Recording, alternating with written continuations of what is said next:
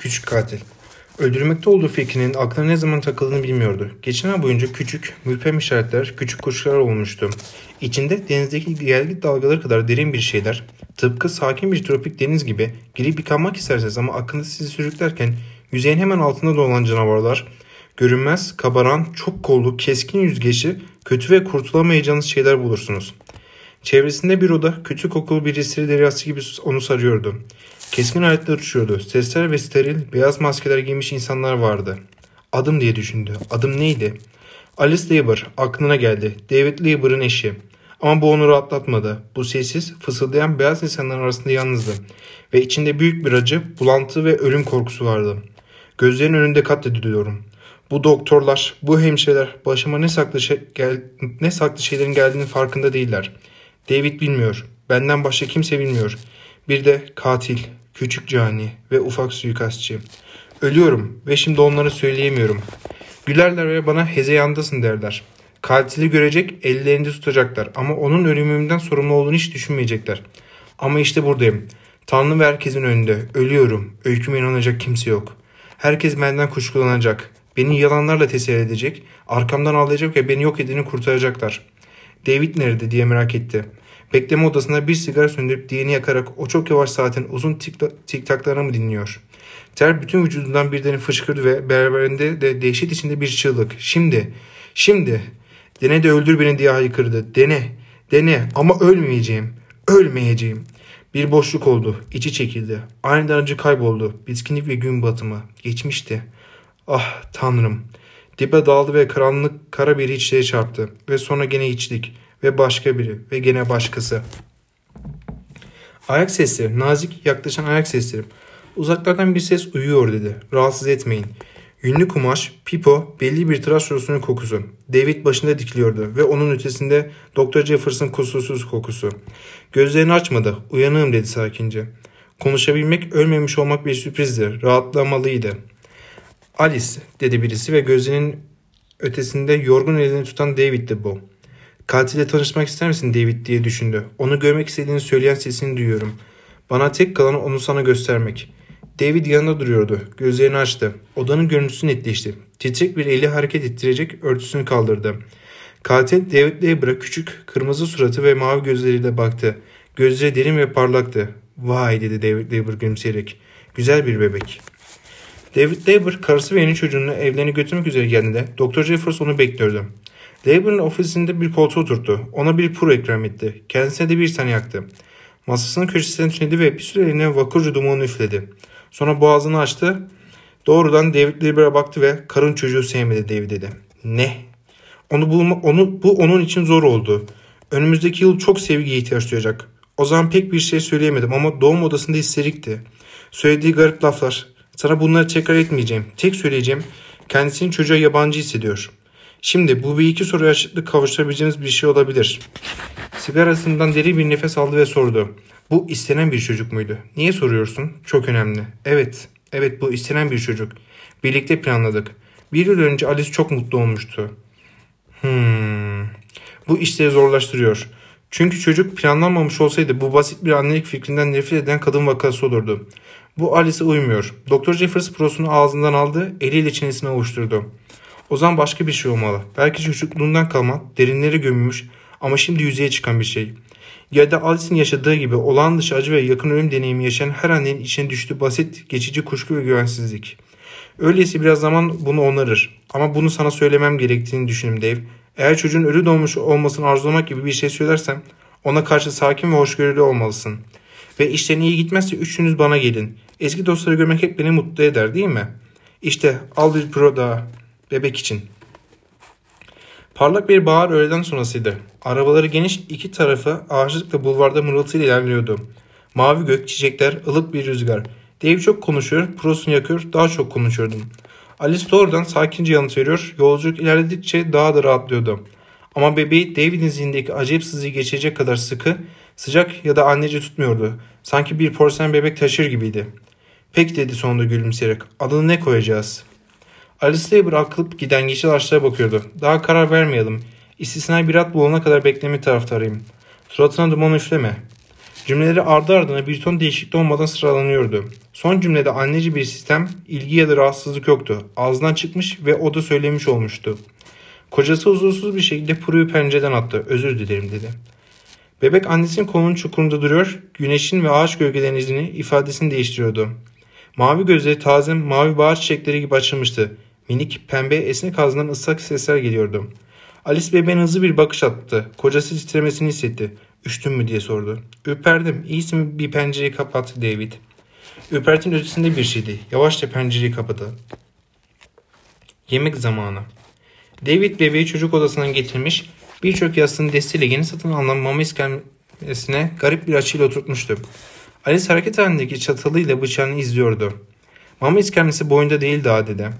Ama onun burada olması eğlenceli dedi keyfi dolan deyip. Her şey eğlenceli.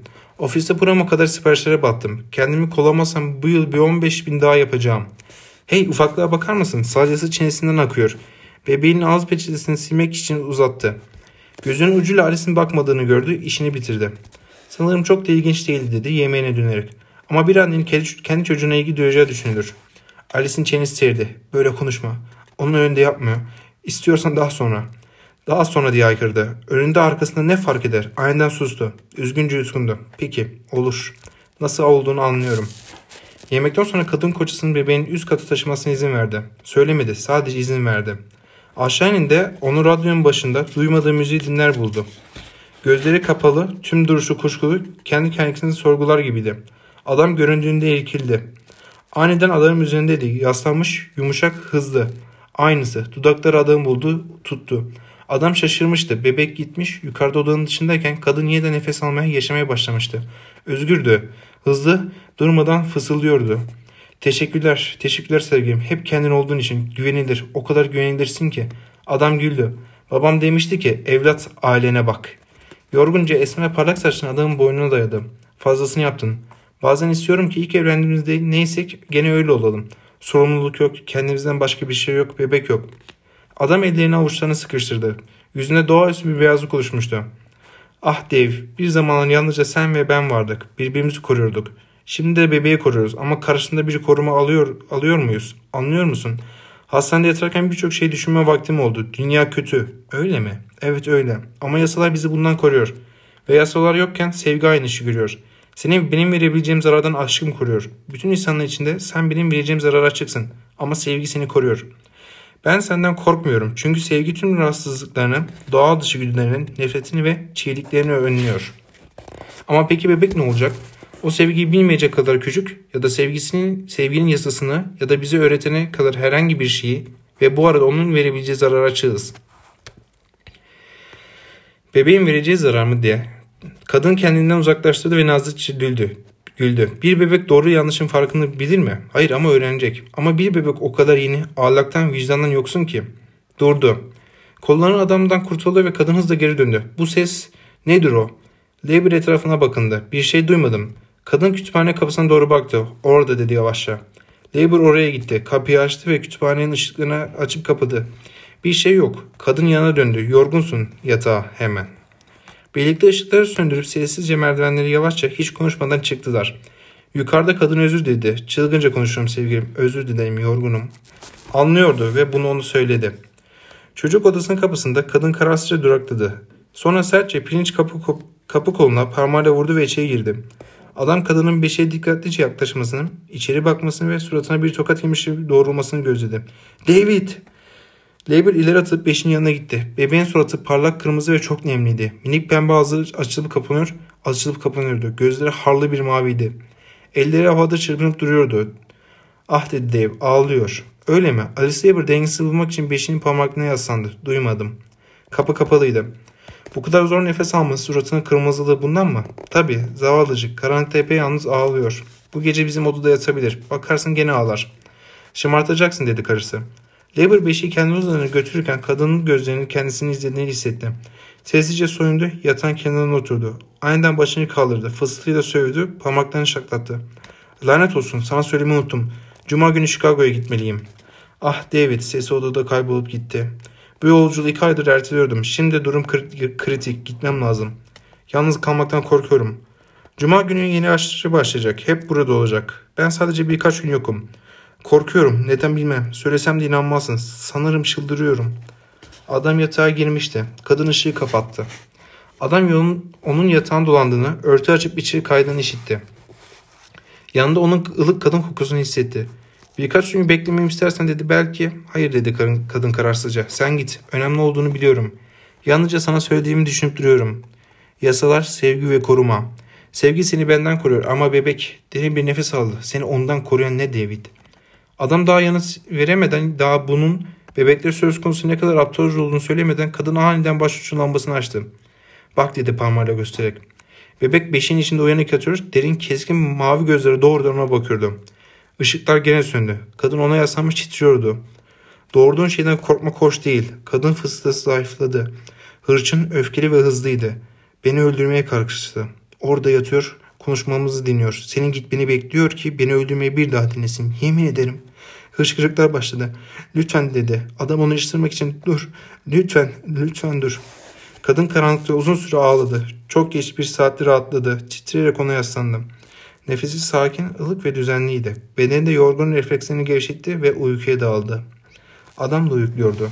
Tam gözü, göz kapakları bitkin, kapanır ve onun giderek uykunun derinliklerine sürüklerken odada garip bir bilinç ve uyanıklık sesi duydu. Küçük, ıslak, pembe plastik dudaklar. Bebek. Sonra da uyku.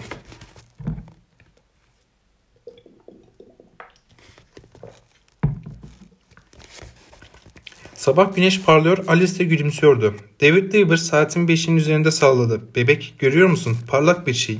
Güzel bir şey. Tabii tabii parlak bir şey, güzel bir şey. Alice gülümsedi. Ona gitmesini, Chicago uçağını bilmesini söylemişti. Çok cesur olacaktı.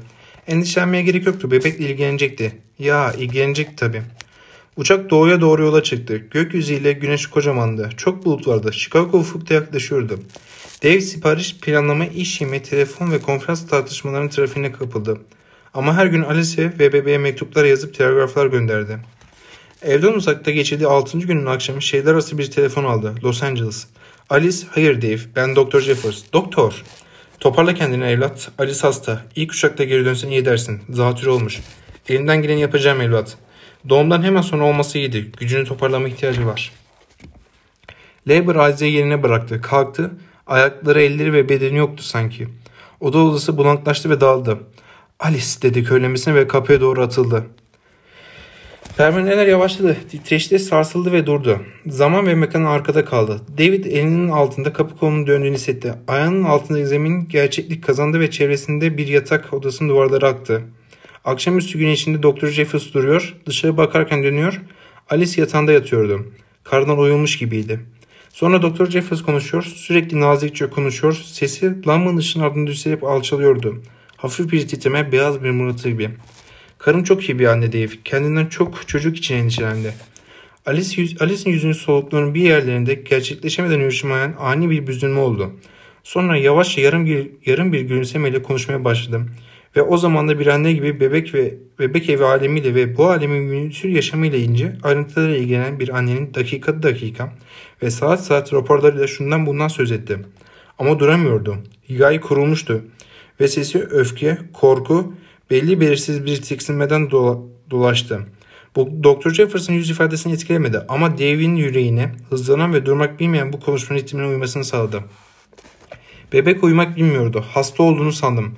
Beşinde öylece yatıyor bakıyordu ve geç saatlerde ağlıyordu. O kadar yüksek ses ağlıyordu ki ve bütün gece, bütün gece ağlıyordu. Onu sakinleştiremedim ve dinlenemedim.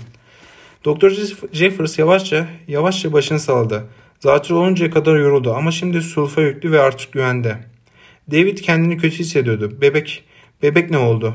Zımba gibi, başı dik. Teşekkürler doktor. Doktor odadan çıkıp merdivenlerden indi. Sokak kapısını yavaşlaştı ve gitti. David. Adam kadının dehşet dolu fısıltını duyup döndü. Gene bebek. Adamın elini yakaladı. Kendi kendime yalan söylemeye çalıştım. Bir hafta olduğunu söyledim ama bebek benim hastaneden güçsüz geldiğimi biliyordu. Bu yüzden her gece bütün gece ağladı ve ağladı ve ağlamadığı zaman da çok sessizdi. Işığı yakarsam orada olacağını, gözlerini bana dikeceğini biliyordum. David vücudunun bir yumruk gibi kapandığını hissetti. Bebeği gördüğünü, hissettiğini anımsadı. Karanlıkta uyanık, bebeklerin uyuyor olması gereken geç saatlerde uyanık. Uyanık ve orada yatar vaziyette ama sessiz, ağlamadan onu beşiğinde seyrettiğini. Bu düşünceyi bir kenara attı. Deliceydi bu. Alice devam etti. Bebeği öldürecektim. Evet, öldürecektim. Sen yolculuğa gideli yalnızca bir gün olmuştu. Odasına gittim ve ellerimi boğazına koydum. Oracıkta uzun bir süre düşünerek korku içinde durdum. Sonra örtüyü suratına kapadım ve onu yüzüstü çevirdim. Bastırdım. Sonra onu öylece bırakıp odadan kaçtım. Adam onu durdurmaya çalıştı. Hayır bırak bitireyim dedi kadın. Boğuk bir sesle duvara bakarak. Odasından çıktığımda düşündüm. Basit. Her gün bebekler doğuyor. Kimse bilemez. Ama onu ölü olarak görmeye geri döndüğümde David yaşıyordu. Evet. Canlı, sırt üstü dönmüş, gülümser ve nefes alır halde. Ve ondan sonra ona dokunamadım. Onu orada bıraktım ve bir daha gitmedim. Ne yedirmeye, ne bakmaya, ne de başka bir şey yapmaya. Belki aşçı ona bakmıştı, bilmiyorum. Tek bildiğim ağlaması beni uyanık tutuyordu. Ve tüm gece boyunca düşündüm. Ve odalarda dolaştım ve şimdi artık hastayım. Bitirmek üzereydim. Bebek orada yatıyor ve beni nasıl öldüreceğini düşünüyor. Basit yollar. Çünkü onun hakkında çok şey bildiğimi biliyor. Ona bir sevgim yok. Aramızda korum yok. Hiç de olmayacak. Bitirmişti. İçine kapandı ve sonunda uykuya daldı. David Labor uzun bir süre başında durdu. Kıpırdayamıyordu. Kanı damarlarında donmuştu. Hiçbir yerde hiçbir hücresi kıpırdamıyordu.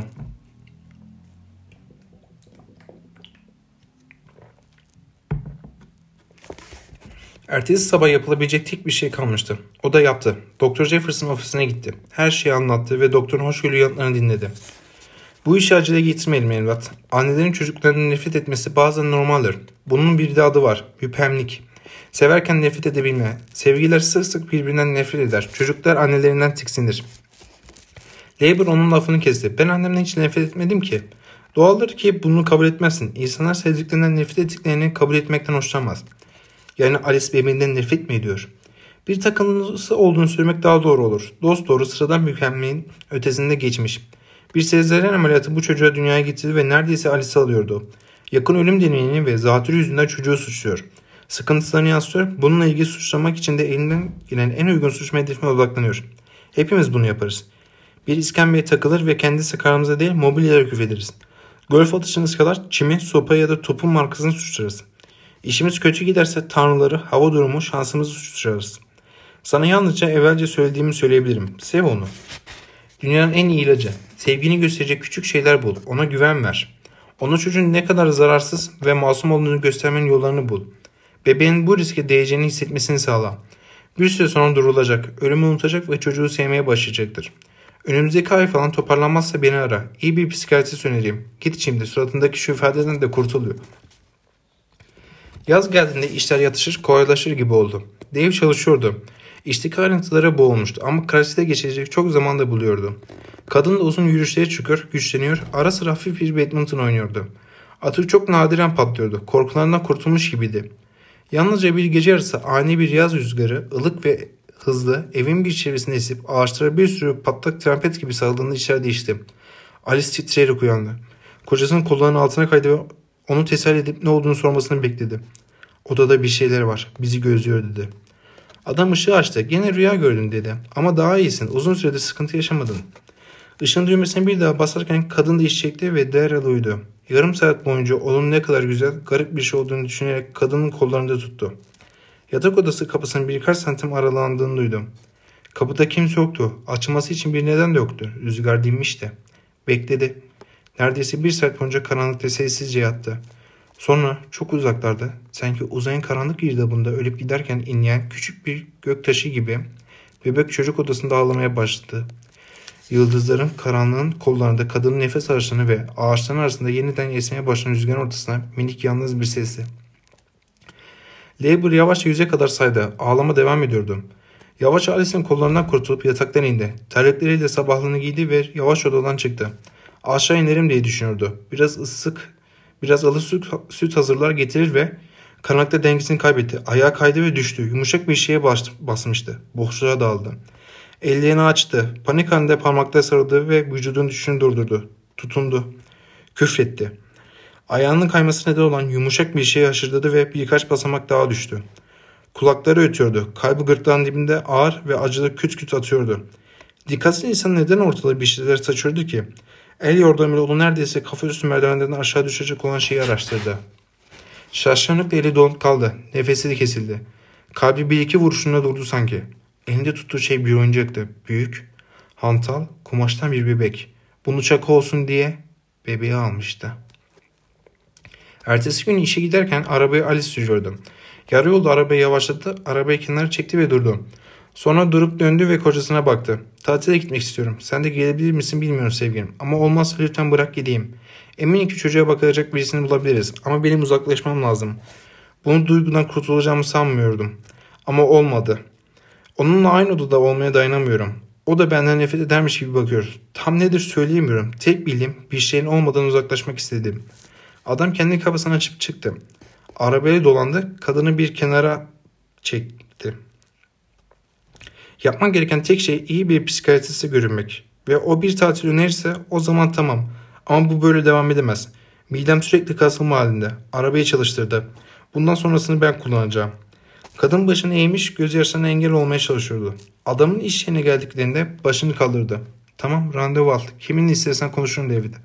Adam kadını öptü. Şimdi mantıklı konuşalım efendi. Eve kadar araba kullanabilir misin? Tabii ki şapşal. Akşam yemeğinde görüşürüz o zaman. Dikkatli sür. Her zaman öyle yapmıyor muyum? Hoşça kal.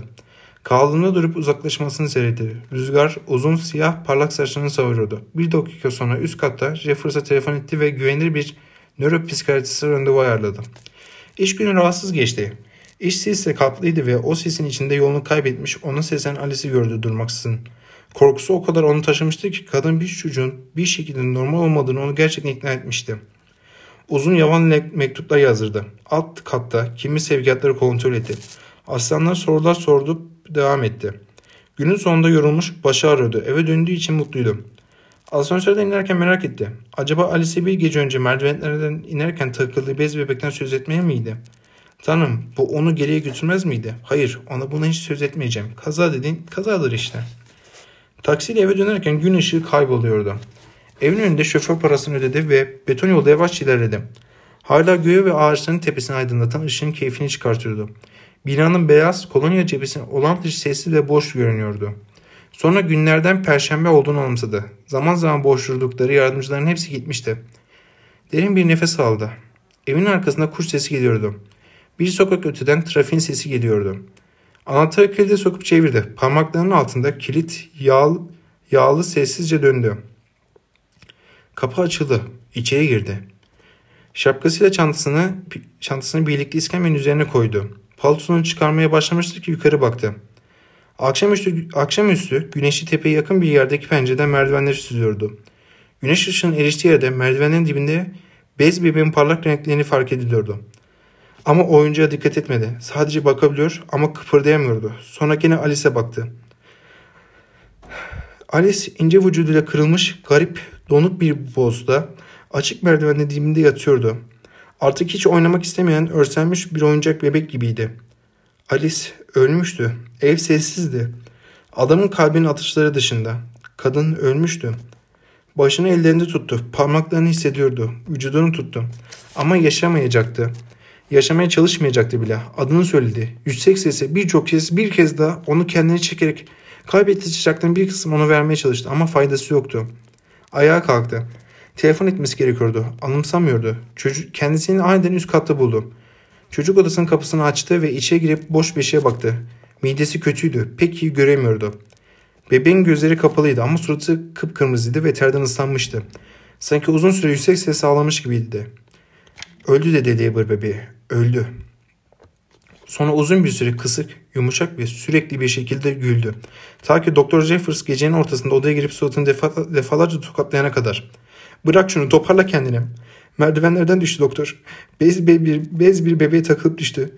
Geçen, gece, geçen gece bana da neredeyse aynısı oluyordu. Takılıp düşüyordum. Şimdi de doktor onu sarsıyordu. Doktor, doktor, doktor dedi Dave hafifçe. Garip bir şey, garip. Nihayet bebek için bir isim düşünmüştüm. Doktor yanıt vermedi. Lieber başını yeniden titreyen ellerinin arasına aldı ve konuştu. Önümüzdeki pazar adını takdis ettireceğim. Ne isim vereceğim biliyor musun? Ona Lucifer diyeceğim. Gecenin 11'iydi. Bir sürü yabancı adam eve gelip gitmişti. İlk kıvılcım götürmüşlerdi. Alice'i. David Lieber kütüphanede doktorun karşısında oturuyordu. Alice deli, deli değildi dedi yavaşça. Bebekten korkmak için sağlam nedenleri vardı. Jeffers derin bir nefes verdi. Onun peşinden gitme. O hastalığı için çocuğu suçladı. Şimdi sen onun ölümü için suçluyorsun. Bir oyuncağa takıldı. Bunu unutma. Çocuğu suçlayamazsın. Lucifer'ım demek istiyorsun. Ona böyle demekten vazgeç. Lucifer Labor başını saldı. Alice gecede koridorda dolaşan bir şeyler duyuyordu. Bu sesleri neyin çıkardığını bilmek ister misin doktor? Bunları bebek çıkarıyordu. Dört aylık karanlıkta dolaşıyor, bizim konuşmalarımızı dinliyordu. Her kelimesini dinliyordu.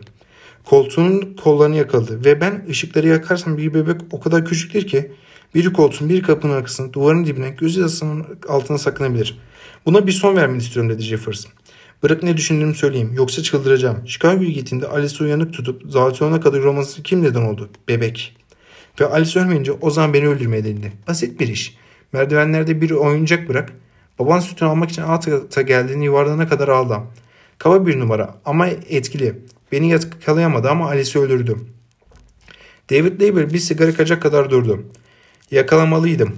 Birçok gece gecenin yarısını ışıkları yaktım ve bebek gözlerini kocaman açmış orada yatıyordu. Bebeklerin çoğunluğu hep uyur. Bu değil. Uyanık kılıp düşünüyordu. Bebekler düşünmez. O zaman uyanık kalıp beynine ne yapabiliyorsa onu yapıyordu. Bebeklerin zihni konusunda ne biliyoruz ki? Alice'den nefret etmek için birçok nedeni vardı. Alice ondan kuşkulanıyordu. Kesinlikle normal bir çocuk değil. Bebekler hakkında ne biliyorsun doktor? Genel geçer olanlar. Evet, kuşkusuz bebeklerin doğumundan annelerini nasıl öldürdüğünü biliyorsun. Neden? Böylesi kötü bir dünya gelmek zorunda bırakılmaktan doğan kızgınlık olabilir mi? Labor doktora doğru eğildi. Yorgundu. Parçalar yerine oturuyor. Varsayalım ki doğal milyonlarca bebekten birkaçı derhal hareket etme, görme, duyma, düşünme becerisine sahip olsunlar. Tıpkı birçok hayvan ve böcekte olduğu gibi. Böcekler kendi kendine yeterli doğar. Memelilerin çoğu ve kuşlar birkaç hafta doyum sağlar. Ama çocuklar konuşmak ve cılız bacakların üzerinde senlemeyi öğrenmek için yıllar geçirir. Ama varsayalım ki milyarda bir çocuk. Garip olsun. Son derece bilinçli, içgüdüsel olarak düşünebiliyor olsun. Mükemmel bir düzen olmaz mı? Ve benim yapmak isteyebileceği her şey için mükemmel bir paravan. Sıradan, güçsüz, ağlayan, bilgisiz taklidi yapabilir. Biraz çabayla karanlık bir evde emekleyerek izlenip dinleyebilir. En üst basamağa bir engel eriştirmek ne kadar kolay, ne kadar da kolay olur. Bütün gece ağlayıp bir annenin yorgunluktan zatürre sevk etmek. Daha doğarken birkaç marifetli hareketle peritonite neden olacak kadar anneye yakın olmak. Tanrı aşkına Jeffers ayağa kalkmıştı. Bu söylediğin iğrenç bir şey. İğrenç bir şeyden söz ediyorum. Kaç anne çocukların doğumunda öldü? Kaç tanesi öyle ya da böyle ölüme neden olan minik olasız, olasız, olasıl olanaksızlıkları emzirdi. Tahmin edemeyeceğimiz kadar kanlı bir karanlıkta çalışan beyinleriyle garip, kırmızı küçük yaratıklar. Kendini koruma içgüdüsü dışında bir düşüncesi olmayan ırksal hafıza, nefret ve ham acımasızlığa sahip küçük saf beyinler. Ve bu durumda kendini korumak içgüdüsü nasıl bir dehşet doğurduğunu fark eden anneyi saf dışı bırakmaktan oluşuyor. Sanırım sana doktor dünyada bir bebekten daha bencil ne var? Hiçbir şey. Jeffers çaresizce suratını asıp başını sağladı. Labor sigarasını bıraktı. Çocukta büyük bir güç olduğunu iddia etmiyorum. Yalnızca programın birkaç ay öncesinden biraz emekleyecek kadar. Hep dinleyebilecek kadar. Gecenin geç saatlerinde ağlayabilecek kadar. Bu yeter. Çok bile. Jeffers işin izah vurmaya çalıştı. Buna cinayet de o zaman. Ama cinayet için gerekçe lazım. Çocuğun gerekçesi ne? Labor yanıt hazırdı.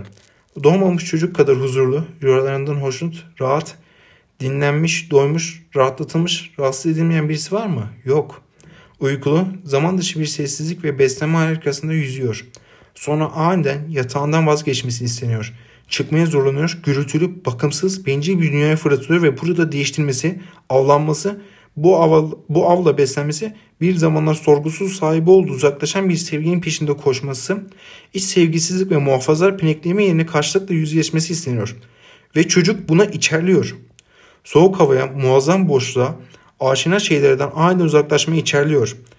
Ve o minik beyin dokusunda çocuğun bildiği tek şey bencillik ve nefret. Çünkü büyüsü kaba bir şekilde bozulmuş. Büyünün bozulmasından, kabaca ortadan kaldırılmasından kim sorumlu? Anne. Bu yüzden yeni çocuk tüm o mantıksız aklıyla nefret edeceği birine sahip oluyor. Anne onu dışarı atmış, reddetmiş. Baba da daha iyi değil. Onu da öldür. O da kendi çapında sorumlu. Jeffers sözünü kesti. Dediğin doğru olsaydı dünyada her kadın çocuğundan korkulacak, endişe duyulacak bir şey gibi bakardı. Neden olmasın? Çocuğun kusursuz bir kanıtı yok mu? Bin yıllık kabul görmüş tıp inancı onu koruyor. Bütün doğal hesaplara göre o çaresiz, sorumsuz. Çocuk nefretle doğuyor ve işler düzeleceği, düzeleceğine kötüleşiyor. Başlangıçta bebek belli bir dikkat ve anneliğe hedef oluyor. Ama zaman geçtikçe işler değişiyor. Çok yeniyken bebek ağladığında ya da aksırdığında Anne babasının aptalca şeyler yaptırma, bir ses çıkarttığında zıplatma gücü var. Yıllar geçtikçe bebek bu gücün küçük bu küçük gücün bile ellerinden kayıp gittiğini, ebediyen kaybolup kesinlikle geri gelmeyeceğini hissediyor. Sahip olabileceği bütün güce neden sarılmasın? Bütün avantajlara sahipken neden konum için mücadele etmesin? Sonraki yıllarda ne, nefretini ifade etmesi için çok geç olacak. Şimdi saldırma zamanı. Labour'ın sesi çok yumuşak, çok alçaktı. Benim minik oğlum geceleri beşiğinde suratı ıslak, kırmızı nefes nefese yatıyor. Ağlamaktan mı? Hayır. Yavaşça beşiğinden dışarı tırmanıp karanlık koridorlarda uzaklara emeklemekten. Benim minik oğlum, onu öldürmek istiyorum. Doktor ona bir bardak su ve bazı haplar verdi. Kimseyi öldürmüyorsun. 24 saat uyuyacaksın. Uykunu, uyku fikrini değiştirecek. İç şunları. Labor hapları içti. Sonra bir taraftan ağlarken bıraktı. Onu yukarı yatak odasına götürsünler. Sonra da yatağa yatırıldığını hissetti. Doktor o derin bir uykuya kadar bekledi. Sonra evden ayrıldı. Labor yalnız başına derinlere daldı da daldı. Bir ses duydu. Ne, nedir bu diye sordu zayıfça. Koridorda bir şeyler hareket ediyordu. David Labor uyudu.